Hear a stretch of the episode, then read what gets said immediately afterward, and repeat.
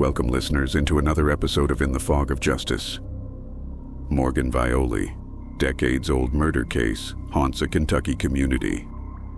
In the beautiful rolling hills of Kentucky, there lies the mystery of an unsolved murder case that has baffled authorities for decades.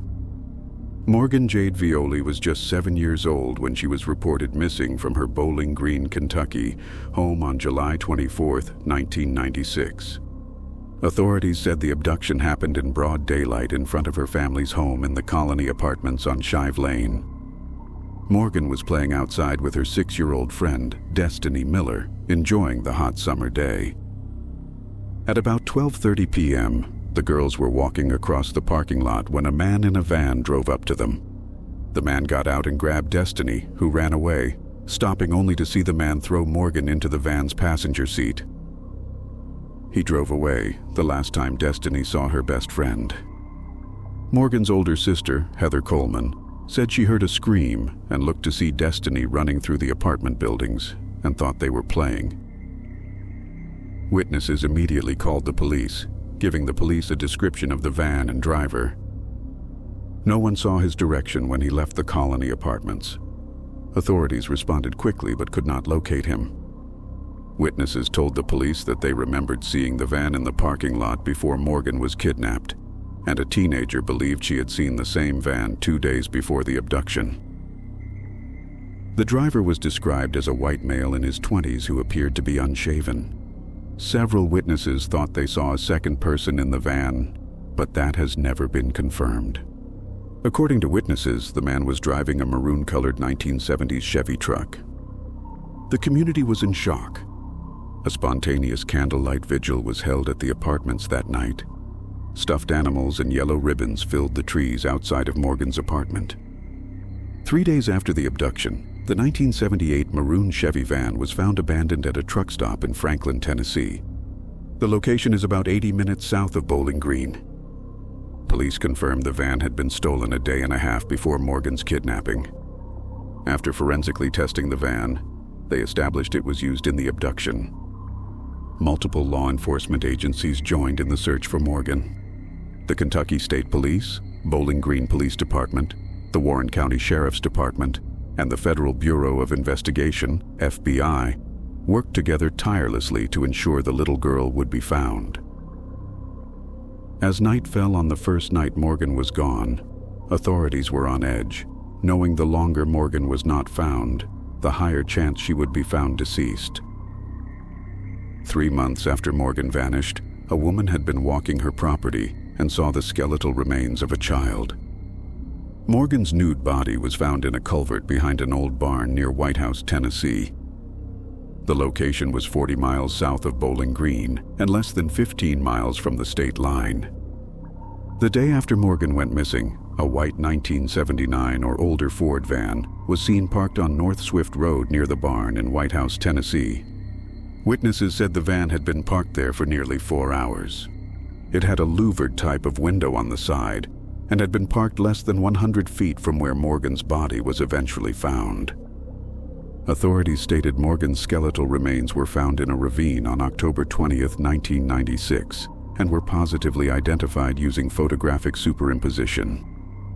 Murray Marks, a forensic pathologist at the University of Knoxville, matched a photograph of Morgan with a video of the skull and said the teeth were a perfect match. In addition, Police found a yellow ponytail holder and barrette, and hair samples also matched. The FBI said no evidence could help establish a cause of death, but they were confident her death was a homicide. The former police chief described Morgan's death as horrifying. It was the tragic ending everyone feared, and Morgan's murder would haunt investigators for years. In November 1996, a young Louisville man named Tony Scott Redeman was questioned by authorities about Morgan's disappearance. He looked eerily like the composite but denied having any involvement. Redeman had been arrested for kidnapping and attempted rape, and Jefferson Judge Stephen Ryan set a $1 million bond. His attorney, Wallace Rogers, said that Redeman could not have found his way to Bowling Green if he tried. The FBI quickly ruled him out after questioning him. Authorities were back at square one and time was of the essence as they knew a child killer was loose. Bowling Green Police Department and the FBI initially focused on Morgan's parents, Glenn and Stacy Violi, which is routine in an investigation of this kind. The couple had been separated for several years and coincidentally finalized their divorce on the day their daughter was abducted.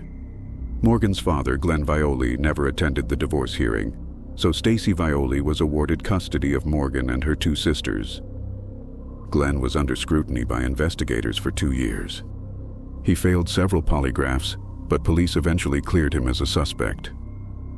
I've got nothing to hide. My life is hell anyway, Glenn said in a newspaper interview. My nerves haven't been right ever since.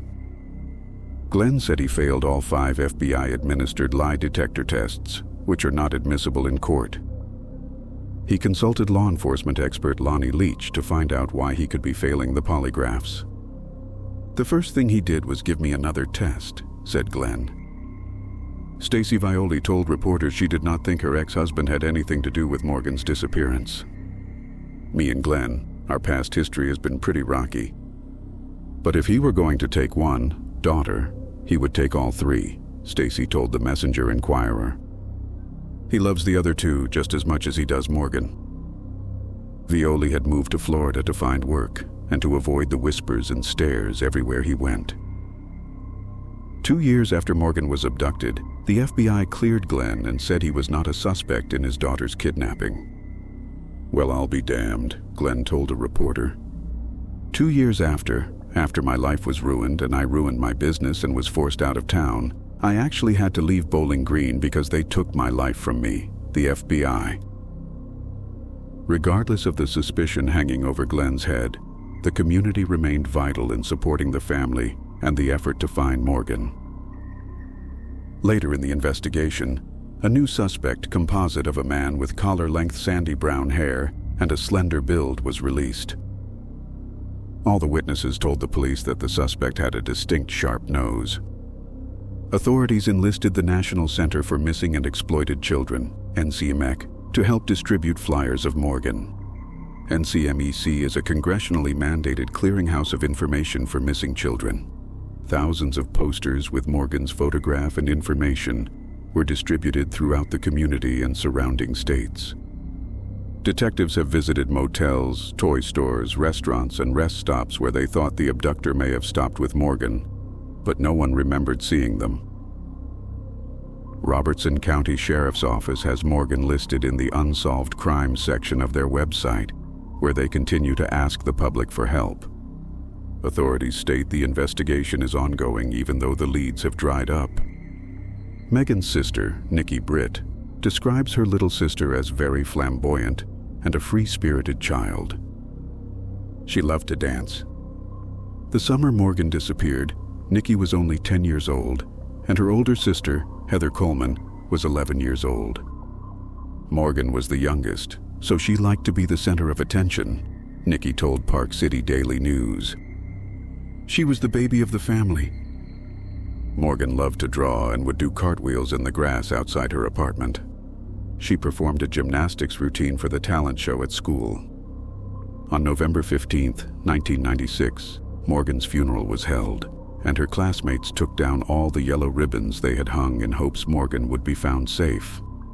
They replaced them with purple ribbons, which was Megan's favorite color. Morgan's purple casket sat at the church, surrounded by pictures of her smiling while over 500 mourners filed by. Morgan's family asked that they not grieve but celebrate her life. Morgan touched the hearts of everyone in her community.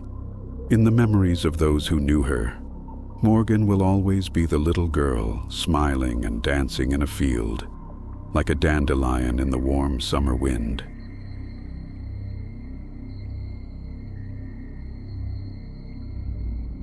Thank you for tuning in to Fog of Justice.